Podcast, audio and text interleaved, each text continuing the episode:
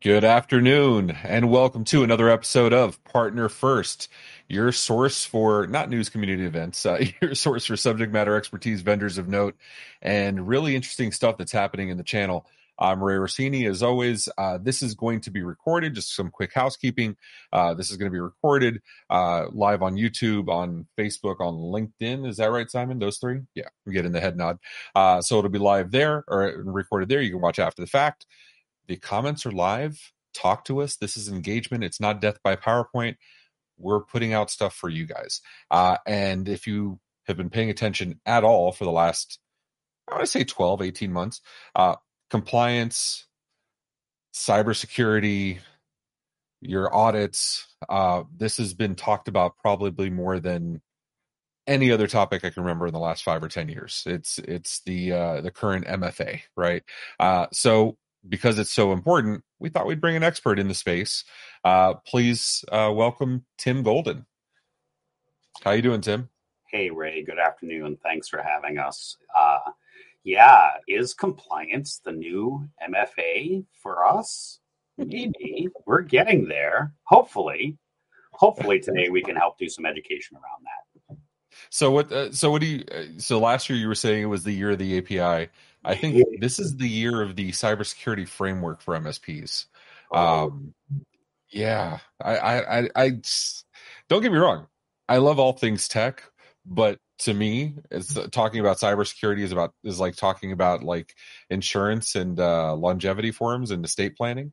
So, but you're the guy that gets excited about it. You're the guy that gets excited about compliance. Um, why don't we give a little bit of background here for like the few people that don't know you yet? Um, why don't you give us some background and tell us, you know, what you've been doing for the last decades in this space?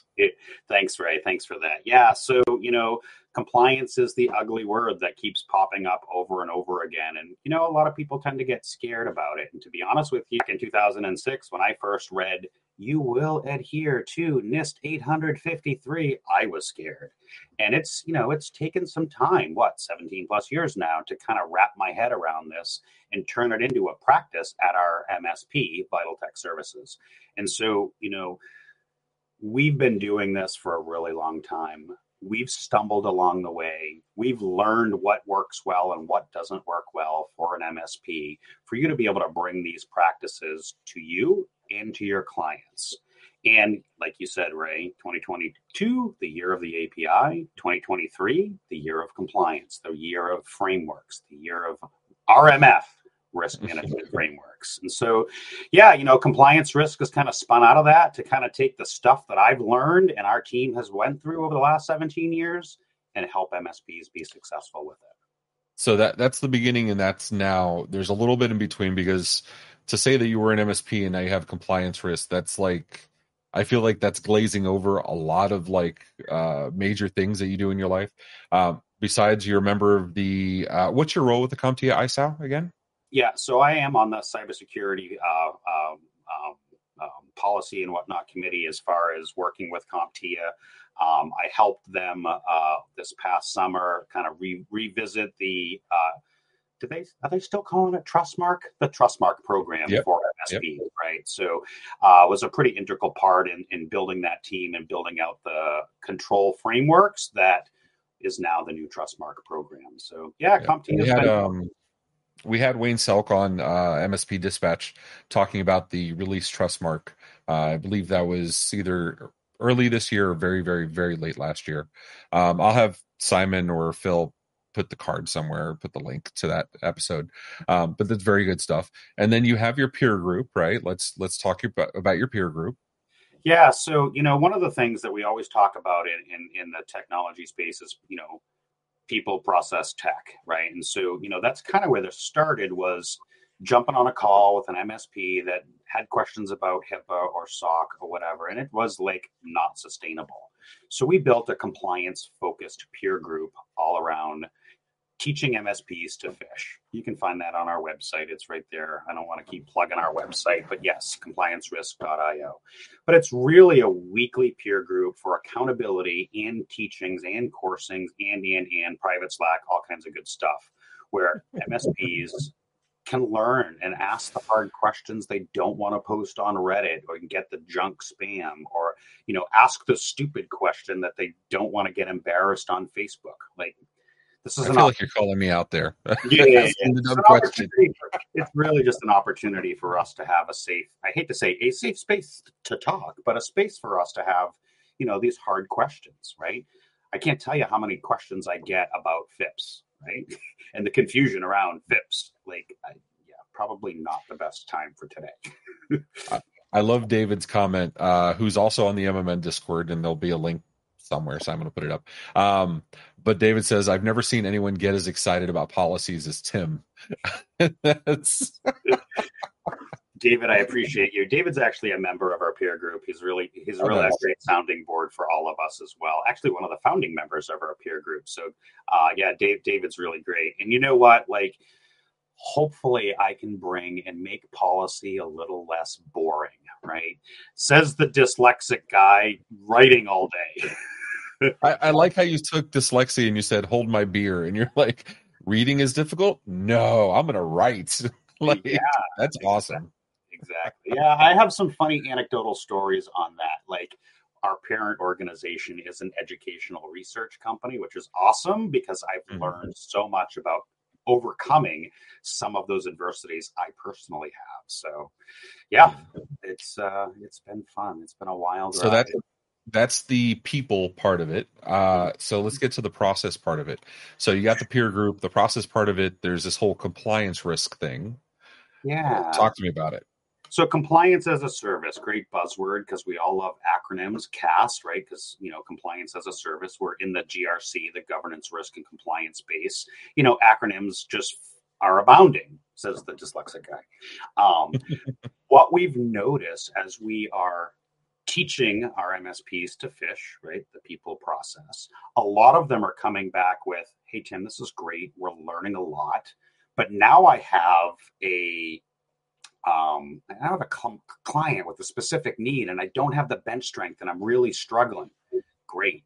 Partner alongside us. We will be that three legged stool with your client that has the need, the MSP is the technical implementer, and compliance risk, bringing in the compliance arm to making sure all three parts of that triad, not to be confused with the CIA triad, all three parts of that are well managed and well processed is that a word? Processed, well processed. Yeah.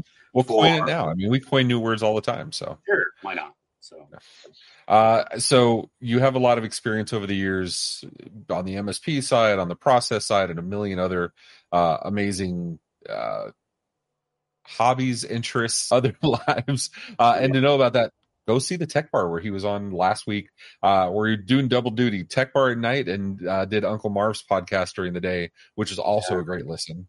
Um, we'll put those links in the chat also.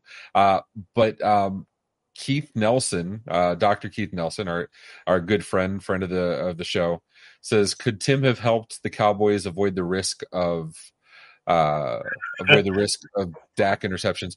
And I, I only bring that up because I'm going to.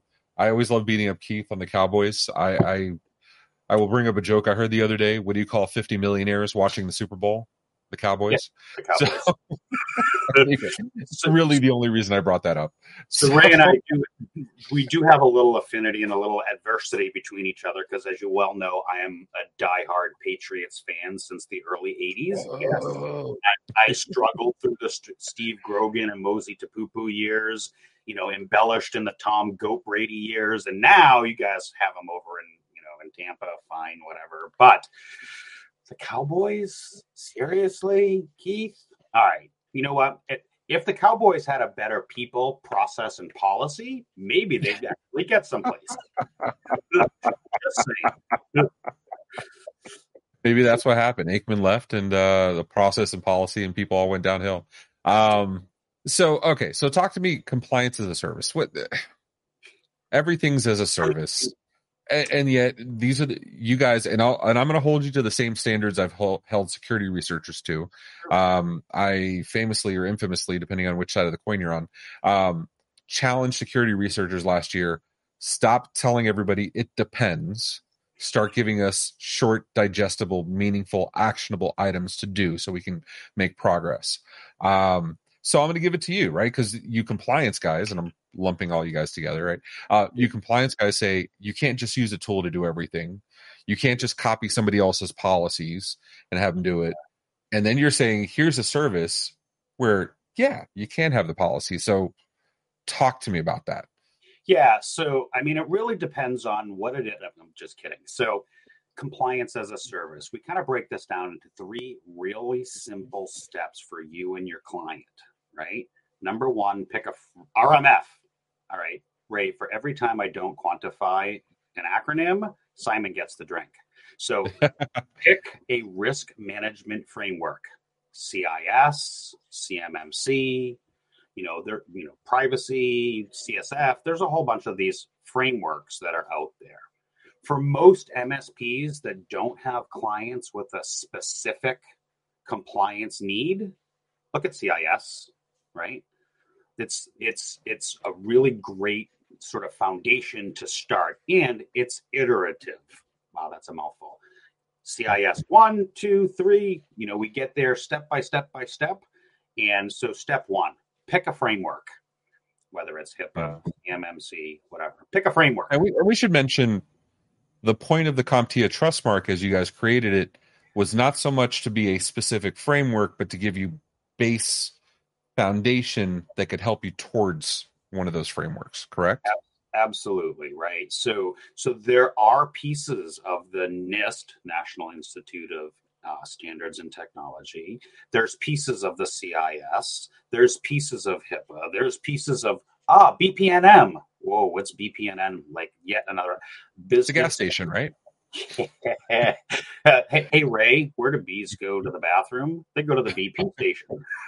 uh, sorry, dad joke is yet another one of my hobbies. My kids will tell you that. Um, so pick a framework. There's a bunch of them that are out there.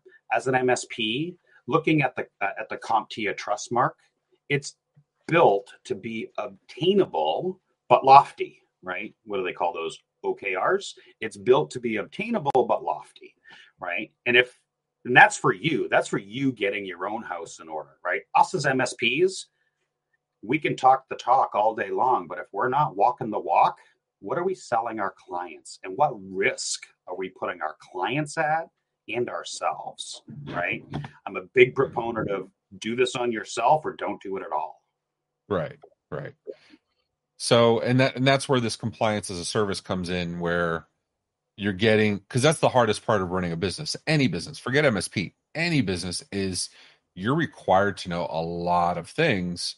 So bringing on the right people to the right experts to walk you through this mm-hmm. um you know that, that's that's uh the important part here right? So yeah. i want to bring up something of why this is important. Um i know you have your presentation if you can move over to the industry stats page of your presentation real quick because i if there's something tony and i have learned over the past uh 80 plus episodes of of dispatch it's that people don't realize the impact of not having these things in place, not having MFA in place, not having auditing, right? Auditing is not turned on by default with uh, Microsoft 365. Um, having these policies in place result in, I mean, stuff's going to happen regardless, right. but everybody always thinks it's not me. They don't realize the prevalence of these security issues. Mm-hmm. Um, so you want to talk us over some of these stats because they are kind of scary. They are. You know, we talk a lot about the risk that businesses face, right? You know, statistics are only as good as those that are developing them and can be skewed any which way we see fit. But honestly, these are some that I've kind of done some research on between Forrester and other organizations that are well known and well trusted in the statistics industry and in cyber cybersecurity and compliance and risk, right? So when we think about the FUD or the scare factor, right? I was just talking to our marketing guy yesterday, right? Most of the decisions that people uh, base their selling on are emotional ones. And using these kinds of statistics to help solidify the risks that their business faces is just a yet another way, another you know quiver in our in our uh, feather in our quiver, arrow in our quiver, whatever. Is another way for us to be able to help educate our clients on the risks that they face. I can go on and on about stats. stats aren't typically my thing when it unless it comes specifically to risk scores, then we're, we're talking something totally different. And so, yeah, I, you know, it's scary the things like I think Wes Spencer, our friend Wes Spencer, said a couple of different times like there was a huge rise in ransomware, and then it kind of dibbled down a little bit, but now it's coming back again, right? So and they're getting smarter right? That's that's the scary part like you know whether they're focusing on supply chain or they're focusing on msps or using our same remote access tools or you know they're, they're just getting smarter and smarter and smarter. Um so well, i worry about, for the msps that aren't evolving at the same time right? Think about the chat gpt and the DALL-E and all the other like ai ml tools that are literally at these hackers fingertips now where they can like write me a script to impersonate Joe Snuffy and then send the email. Yeah. Right. So like five years ago, they had to actually write these things, and but now they can use things like Chat GPT and all the other stuff to get it to write them for them. Like really? So policies. Let, us let's, let's go there. You're you're probably one of the. So I, I there's a group of three people that I that are in my friend group that get truly excited about policies and procedures, and that's that's Alex Farling, yourself, and myself. like the only ones I know. So we're you know I would say I, I'm I should be tired of hearing this, but I'm not. I, I genuinely love hearing everybody's iteration of this. Why are policies important? And I know that sounds ridiculous to ask. I get that sounds ridiculous to ask, the reason I say it is because the perspective of a compliance expert is going to be far different than the than the perspective of your average MSP. So I want to know from your words, why is policy important? So I look at policy as uh, as part of the like referee, right? The the playbook, right? Let's take the let's take the Cowboys example, right? So, hmm. you know, if the Cowboys had a well-defined playbook on step, you know, tab A, slot B, you know, X's and O's, and a process that they were managing, maybe they would have made it towards the Super Bowl, but probably not. But from a compliance perspective, only what's written is what gets measured. I don't have the yardstick, right? I don't know right. what it is I'm trying to measure against if it's not written down and and you you you call out several types of policies here right? Mm-hmm. um we're not going to read through the entire list but uh, can you discuss some of the ones that uh that maybe msps miss sometimes? So absolutely right? So we i mean there's always been a big push for incident response right? Everybody's doing incident response as a service these days. Great. Let's back this up even 10000 feet and not even talk about technology what about an employee handbook? You know, I've talked to clients, I've talked to people that have not updated their employee handbook in like 15 years. Uh, laws have changed in 15 years.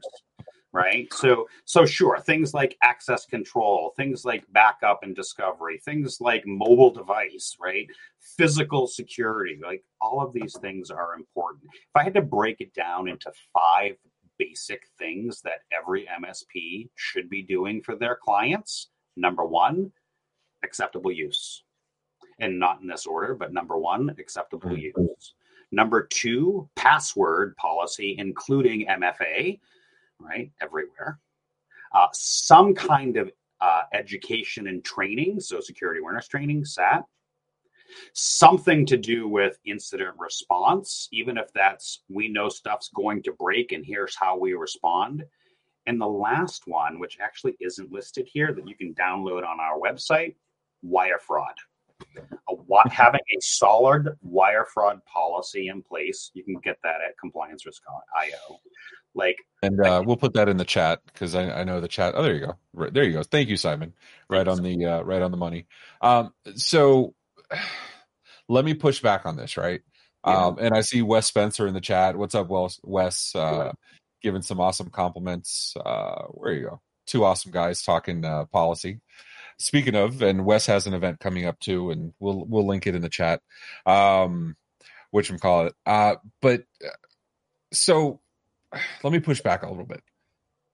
Okay. MSPs are not attorneys. MSPs are not policy writers, and but MSPs are often charged by their by their client, "Hey, we need help with these things. We need you to walk us through them." Um, and instead of getting into the deep end of a pool, they maybe not don't understand. You have options to, and I don't want to talk about the options yet, but you enable the MSPs to have that background, that support, those resources, so they can sell policy documentation. Of course. Is that right? Yes. So let me just preface all of this. Like, you're right. I'm not an attorney, but I play one on TV. No, I don't. So always having legal and or um, counsel involved in these kinds of decisions and these kinds of things is an extremely important aspect of any documentation service any documentation template you know that's the scary thing with templates nowadays people go to SANS they download a 12 year old you know whatever incident response template they copy pasta company name and they think they're done. That actually opens yourself and your and your client's business up to more risk right? Now you have a document but you're not actually doing the thing even though you say this is what we do right? So always involving the business owners the executive leadership at the business and most likely counsel for the business and and that's and you have and of course the policy guy has policies and procedures on how to sell these things there you go that's, yeah, that's what I was looking for. Five monitors trying to watch. I know, I know. It's it's a lot. Um, but you know, walk us through some of these, right? Like, you know, and that's it's funny because MSPs that struggle with sales don't struggle with sales because they're bad at sales. They struggle with sales because they don't have good processes they follow for sales. Mm-hmm. Um, and now you're taking policy and selling and, and marrying them together which is just that's that's Christmas to me. Um, but walk walk us through how you actually go and sell those cyber uh, go and sell that those documentation those policies. Certainly. So, I mean, in the beginning, we talked about the statistics, right? Using those statistics, and I love to be able to speak to our MSP clients in language they understand right? Whether it's a HIPAA or a CMMC. We'll pick on CMMC because that's the hot topic, right? So, hey, Mr. Johnny Lugnut's factory, do you realize if you don't have this stuff in place, you're probably going to lose millions of dollars of contracts? You start by explaining the risk, not from a FUD, but more from FUD, fear, uncertainty, right. you know, more from the, um, you know, this is what's going to happen. Your business is going to be at risk. You're going to lose jobs. You won't have food on your table. Like, being able to explain the risks of why you don't have these things and why these things are important, right? Starting from that perspective, rolling into great, Johnny Lugnut, uh, CMMC, the importance of this compliance means you will be able to obtain government contracts, right? And, and maintain your government contracts. But there's a challenge in that.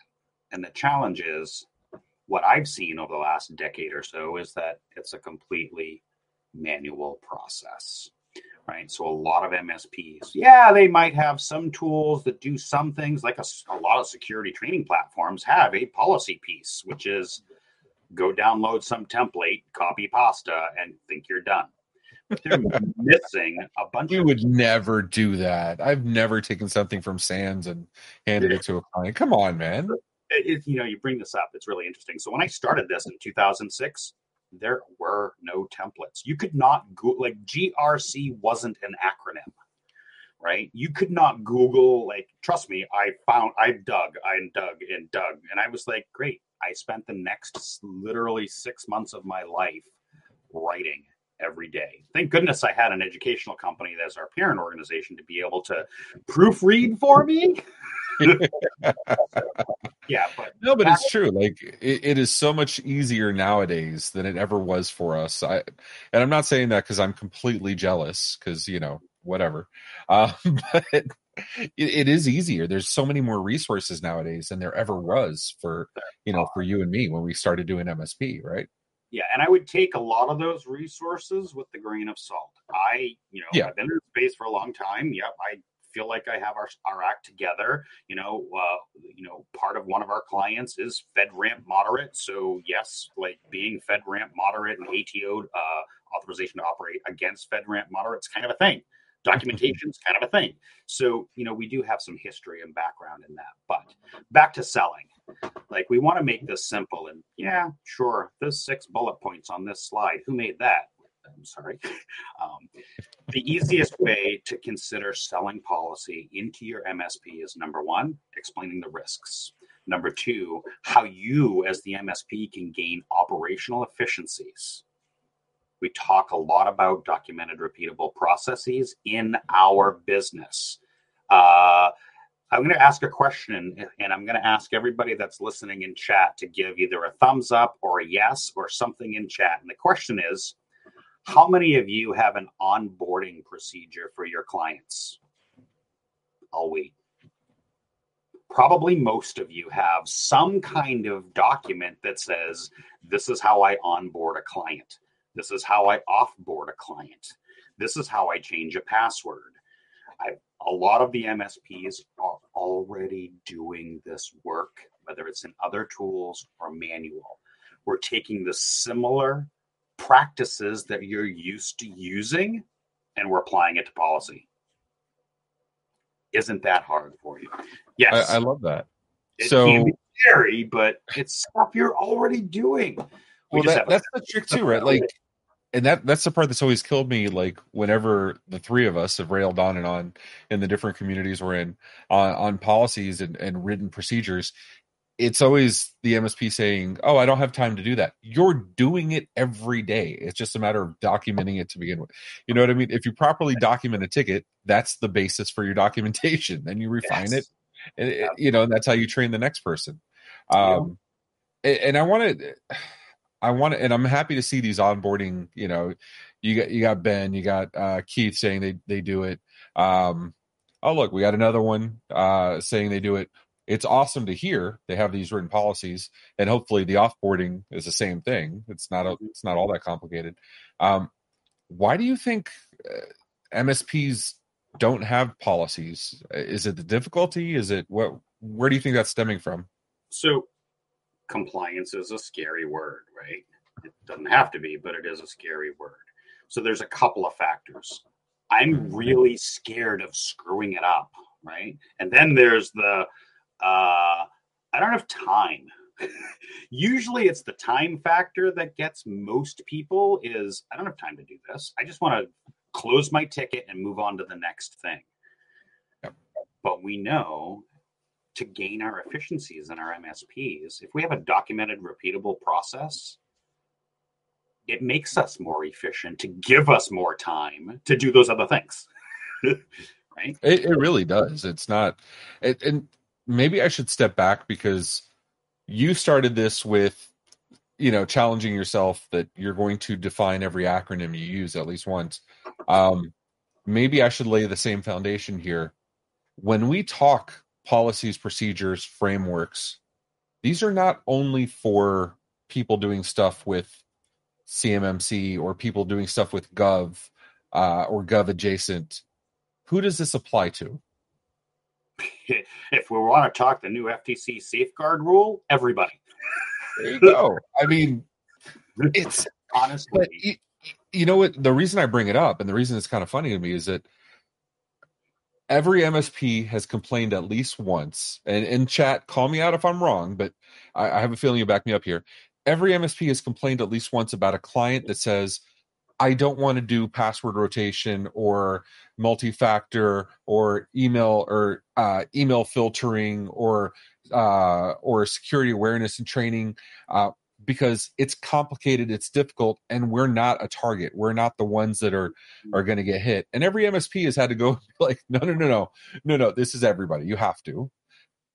But at the same time, the same MSPs are often saying, I don't have time to do documentation. I don't really need to find a uh, what you call it. I really don't need to find a, a framework to adhere to uh, or align with. Why is that? Why why do we not see that the hypocrisy there sometimes? I know, and it is kind of like I said in the very beginning. Like you should be doing this on yourself, and you should be getting your own house in order, right? We, us MSPs, we are the professionals our small businesses, regardless of compliance and HIPAA and all that. Like our small businesses look to us to be the technical expertise to protect their business, to protect their risk. And if we're not doing that on ourselves because we don't have time, excuse, excuse, excuse, we're probably in the wrong business. That would be like me going to my primary care physician and say, mm, I kind of have the sniffles. And he says, Yeah, go talk to the allergist because I don't deal with noses.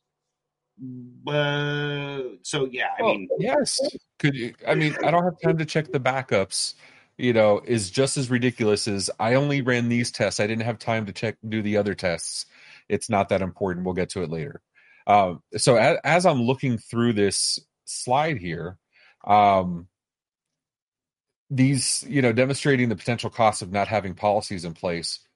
I realize sometimes the MSPs have to look at this themselves, right? Like sometimes the MSPs have to be like, "Hey, this this applies to us as well because we can be the precursor to, or not the precursor, we can be the cause to an event if we don't do things properly."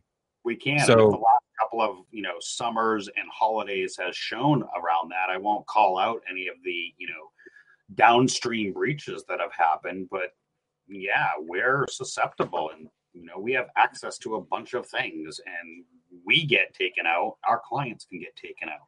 I will give a specific example. There was something on a Fourth of July weekend, not in the past, uh, so future past, where a bunch of organizations got taken out. One of them worked its way down to a local veterinary practice here in, in New England, like down the street from me. Family business, 30 years, literally gone overnight. No backups. Uh, there was no testing on the backups, even though their MSP said they had backups. Everything ransomware, everything encrypted, and everything lost. Family business of 30 years gone. I have amazing security if you never test it. Yeah.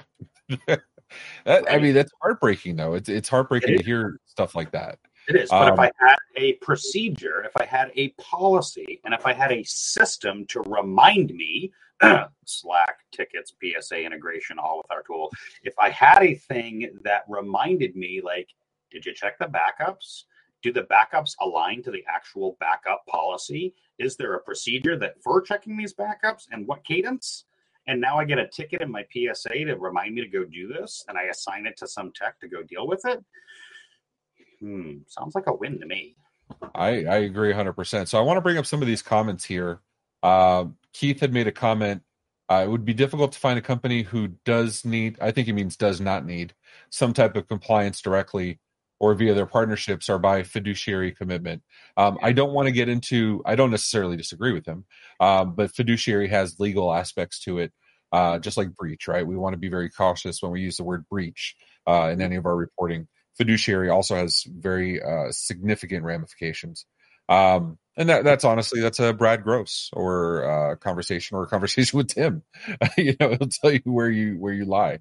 But you know, eh, but the the point is true though. It it applies universally. It applies unilaterally. It's not a eh, everybody should be compliant and and it's not a one and done thing. I mean, we're going through our annual processes right now.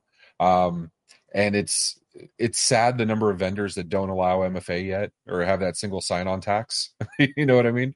Yeah. Um, Now I'm gonna text that. yeah, So so so let me address this real quick, right? And I'm not Yeah. a lawyer, but let me address this real quick, right? So some type of compliance. Great. I mean, we're all IT guys. We're talking cybersecurity. Let's throw that out the window for the moment. Don't you think that there's some legal and HR requirements around sexual harassment, around uh, employee handbook, around like, don't you think that there's some HR requirements? Nothing to do with tech, right? Right. I mean, that applies to pretty much every organization, right? I'm sitting here trying to write out our HR handbook and the things that we're doing, but yeah, it's compliance absolutely. isn't. Uh, and I want to call out Lee's comment here. Uh, yep, I force the essentials to everyone still working on password manager and security training adoption included. No one takes the time with us to set it up and enforce. Uh, frustrating, right? Frustrating uh, to see that.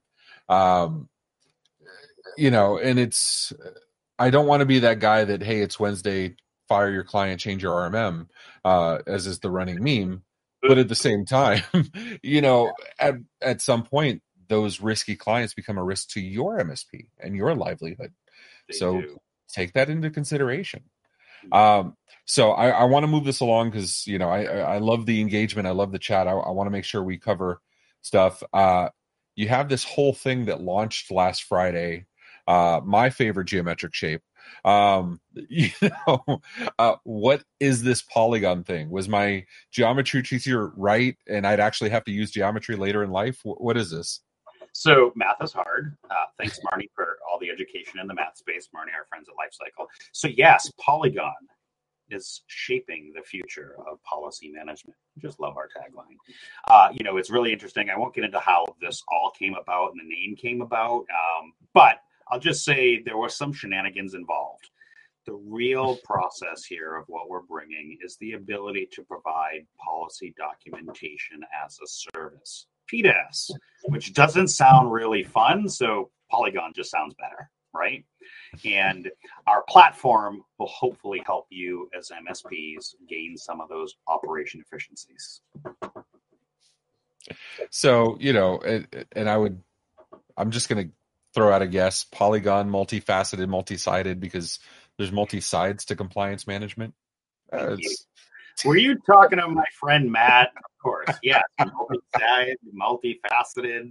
You're getting it. See, I'm glad I didn't have to explain it. People are. I, I I may or may not have a fast track to to those in the uh, the group that help help get things along. So all right, so Polygon, uh, you know, I've been saying no one can do this for you. No one, and, and then you know you come out and say, yeah, I can. Uh, so what what is Polygon? What did you launch exactly last week? Yeah. So, uh, full transparency, active beta with a bunch of MSPs at, at, at, at the ready, beating up, you know, having fun, finding bugs, darn it. And, you know, Tim introduced a price change last minute to make it more advantageous for MSPs to adopt because, you know, I like breaking stuff. Been a long time developer. Hey, change it. Who doesn't, right? Yeah. Right. So, so yes, I mean, you could sign up today at go.compliancerisk.io, but you're going to end up paying more because the new pricing will be coming out this afternoon. So just wait a day. If you go to our Nice. website and click on the Polygon link, you'll get notified to be part of our early adopters program. Now, back to your question, Ray. Policy process management. I don't know if that's my next slide. Yes, has essentially four major phases, not the 12 that's listed on the slide, because I'm all about overwhelming people with information. But it's basically four major components. And we call it the four A's alignment, right? The document that you're creating needs to not only be aligned to like the framework or the compliance requirement, but the actual business processes in place. And that's where a lot of people get tripped up with a template. They grab a template, they copy paste uh, uh, you know company name, they think they're done, and they don't actually take the time to look through it and see that we do ABC, but the company doesn't do ABC. So the alignment piece is really important, right? Being able to get the thing aligned to the business practices in place, most important, and the frameworks. And policy is an iterative process. We don't set it and forget it. So the alignment phase. From there, we move on to uh, the authorization phase. I mean, getting the owner, getting the CEO, getting the data person, getting the human, having them at that company, at your client, authorize, you know, e-signature, authorize.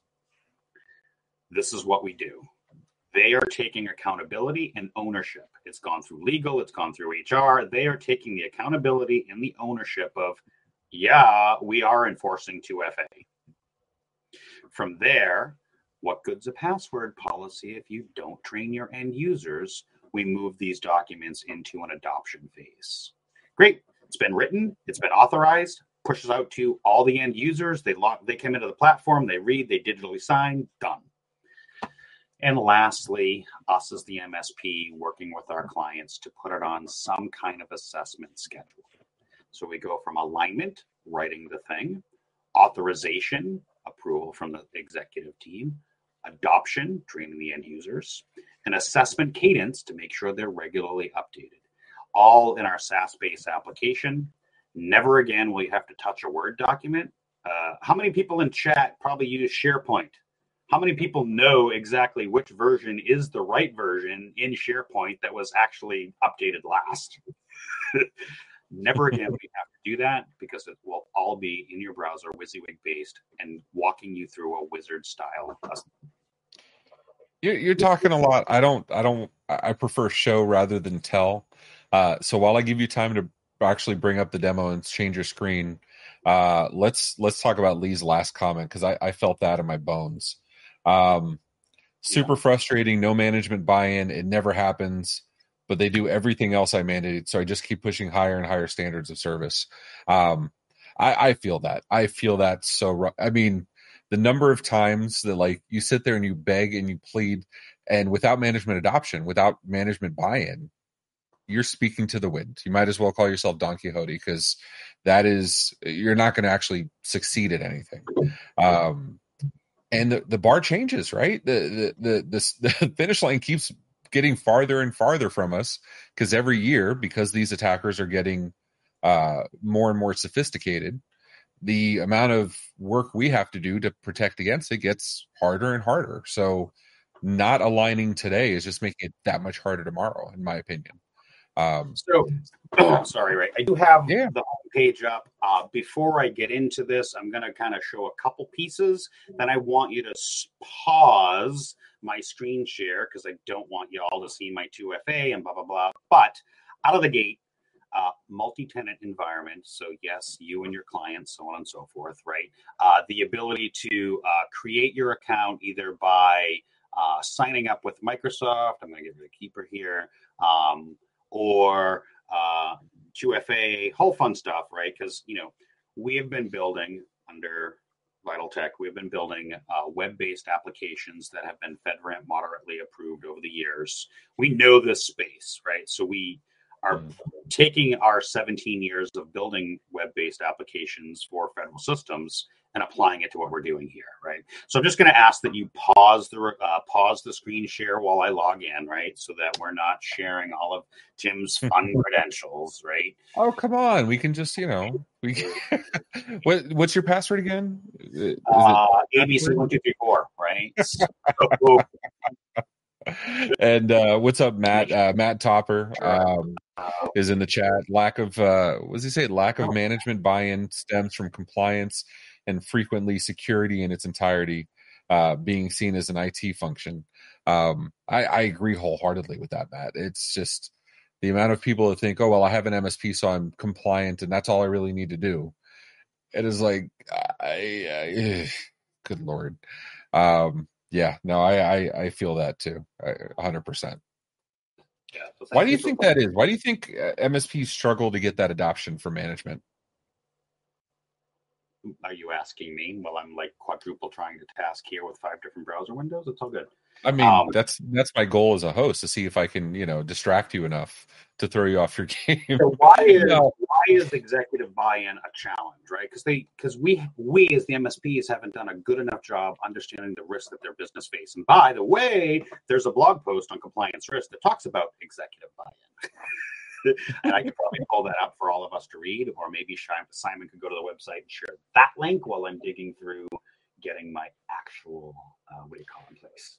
And that's you know, uh, and I and I agree with that 100. percent So Keith brings up a good point. The reason why MSPs are failing is because they're selling stuff. Um, they're not integrating security into workflows. Yes. I don't disagree with that. My concern is that if we only call it security, if we only call it compliance, these are not. No one would argue that you need whether or not you need to get checks to pay your vendors right? Not all vendors have websites with credit card forms and whatever. Um, some still require checks, unfortunately. Uh, so no one would argue that you need that. No one would argue that when you start a business, you need to go file with the state and you need to, you know, file with your secretary, secretary of state and do this other stuff. But somehow, some of these security practices have become optional in the eyes of the clients. Um, and I think it's because we're not doing a good enough job explaining to them these are not optional. These are just things you have to do. You have to take out the trash twice a week, you know, put it on the street. You have to do your recycling. You have to do this. You have to do that. This is just part of running a business. Exactly. Um, and I, as long I, as we make it something extra and special, we're going to struggle with this, in my opinion. I would agree. You know, I um, it's interesting because you know years ago I was heavily involved in our church and the church budget and the technology and all this fun stuff. And like as we're looking at building out the budget for the year for the church, and we're like, oh my gosh, why are we giving ten million dollars to the orphans, which I think is great, but we forgot to put toilet paper on the budget. A church probably has to have toilet paper, right? So it is just one of those things that you just have to do, right? So MSP is looking at this as this new special add-on, blah blah. Like again, employee handbook. Every company does it. Polygon can manage it. Period. I, so I love it. Ready uh, for the demo or what? Yeah, you know, I have it up here. I'm on the staging site, just so you're all aware. So hopefully, we have the latest, greatest code base. Um, I went and bypassed all the 2FA stuff so that we're logged in appropriately. But in a nutshell, um, we have the ability to uh, tie in with ConnectWise. If you're a ConnectWise customer, we will pull down your single source of truth from ConnectWise so you don't have to retype all your clients. Other PSAs like Ninja, Syncro, and all the others will be coming into play. But since you know we were part of that PitchIT program this summer, we chose to stick with ConnectWise in the beginning and adding on all the others. Uh, and congrats on that. Oh, that that was an amazing. Uh, it was amazing to follow you and the others along in that that pitcher program uh, yeah. last summer and, and, leading up to IT Nation. So congrats I mean, on that thank you. It certainly put a fire under my, you know, under my uh, hat to get me going. So ConnectWise, great.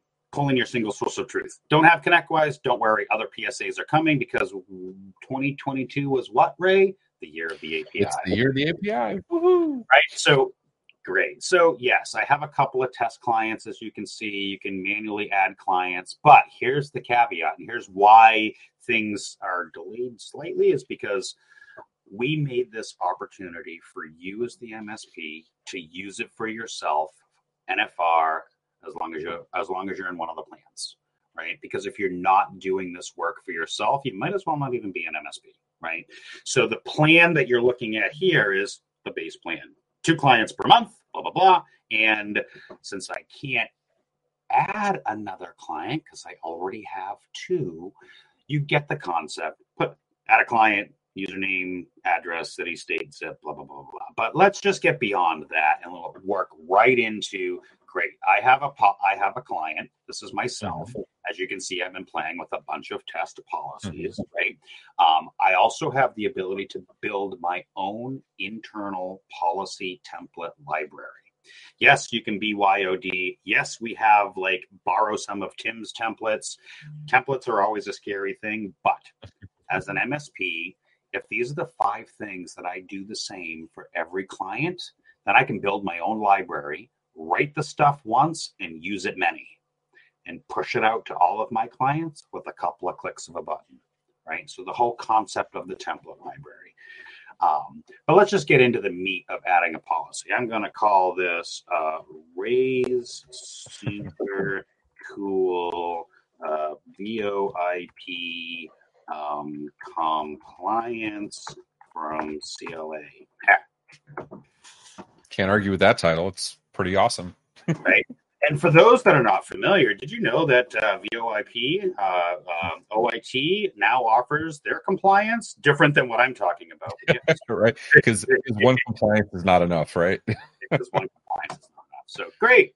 Yay. Now I have the makings of, a, of, of the beginning parts of a policy title. Uh, we have the concept of category. You can go in and actually manage your own categories, whether they're SOPs, their policies, their procedures, their documents, their lists. So, category, obviously, I only have one listed, but I can go under my company config and add multiple categories. Great. If there's any reference material, like maybe I want to point to NIST 800 53. Um, compliance score is a piece that we're working on down the road, whether it's, you know, I won't get into that. Uh, we have the ability to add tagging, right? So let's say CMMC, we want to make this something to do with CMMC down the road. We want to tag this. Uh, a lot of people use tags for the specific control numbers in a specific framework that it would adhere to. Um, a short description, intended audience, if there's any related documents. Um, we also will be building out the ability to have a knowledge base. Think of it this way insurance companies are asking for all kinds of things. One of the things they're going to start asking for is Do you have an incident response plan? And is that plan managed? And has it been reviewed? And has it been updated? Polygon, share a link discreetly, discreetly to the underwriter. They link expires after 10 days, 30 days, or they log in, whatever. There's multiple different ways to share that knowledge base, either as an individual article or all of the documents that have been through the approval process.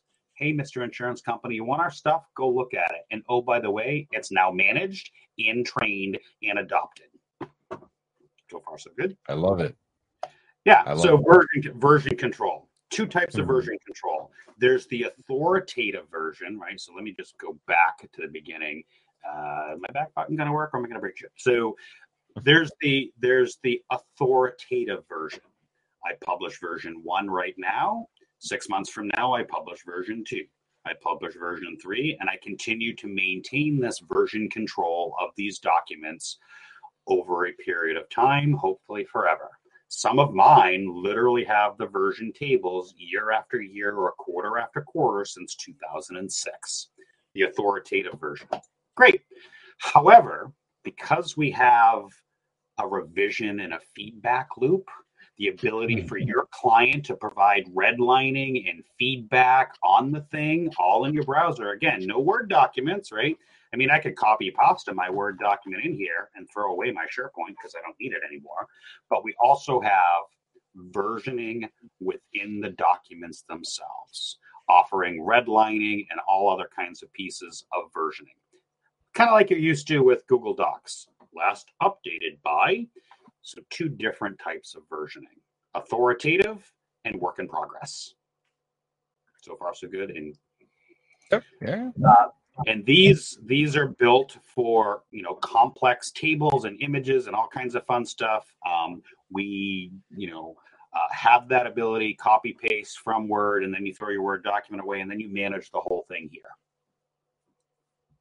Obviously, save draft we added the export to PDF because a lot of people actually like to still print things. And if it were my druthers, I'd kill every printer known to man. Uh, but we have the ability to export this stuff to PDF.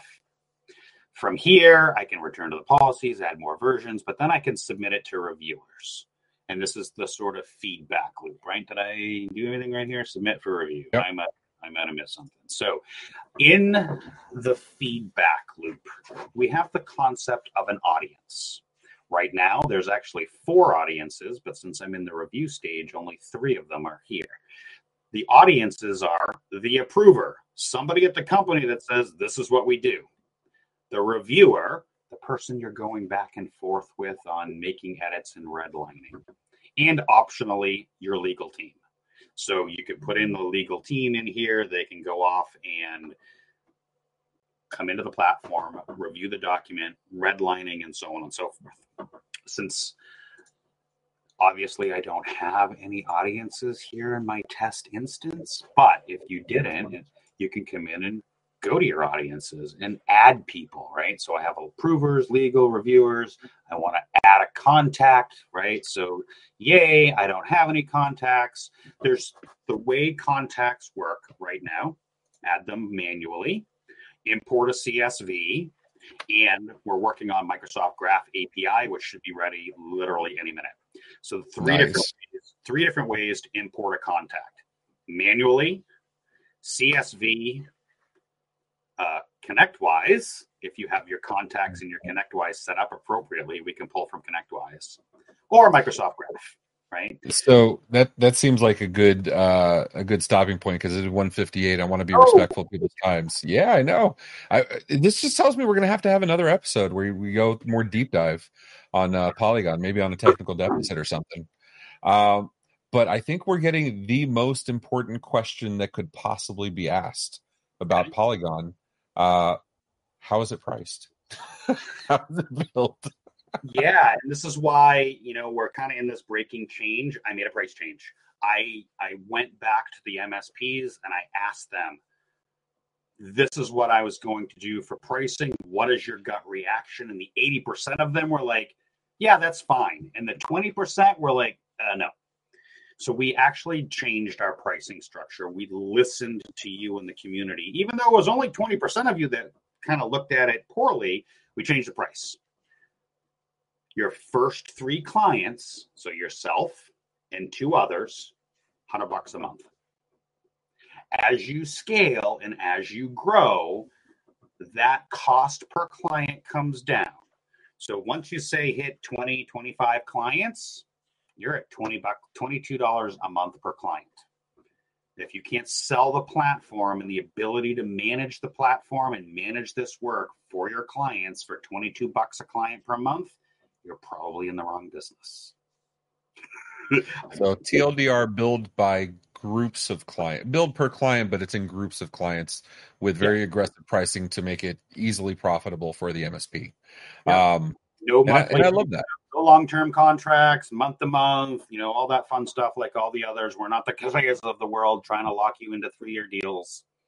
And if you're a Polygon customer, you get the peer group at a reduced rate. There you go. Uh, and all this information at compliancerisk.io. Tim's information uh, will be in the show notes as well, so you can reach out to him directly. He's in all the communities, so he's definitely, uh, uh, including OIT VoIP Discord, including uh, MMN, uh, but he's in all the communities, so you can definitely get a hold of him. Very bright guy. Uh, so, Tim, thank you so much for uh, for covering this with us. Simon, what do we got coming up this week and next week, man?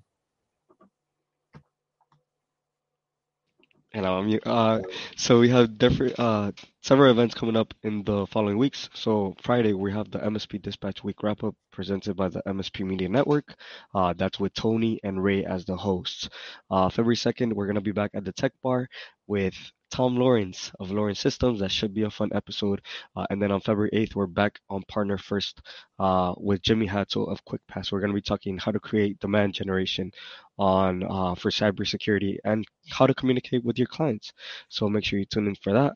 And then February 16th, uh, we're going to have our Tech Bar podcast Valentine special with our Tech Bar Valentine, Cynthia Schreiner, and also Jimmy Hatzell. So make sure you tune, in for that um, and you stay up to date with the events. Awesome. Uh, well, Tim, thank you so much, dude. I, I appreciate you. Definitely uh, enlightening as always. Uh, and I and I love the passion and excitement you have for policy. It, it's unri- unrivaled.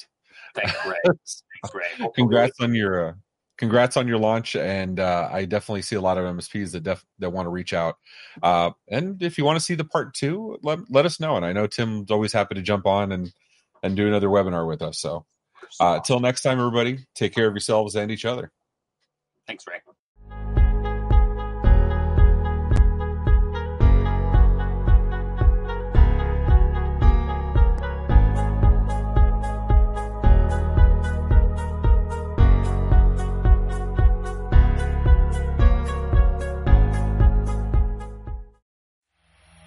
This has been a broadcast of the MSP Media Network.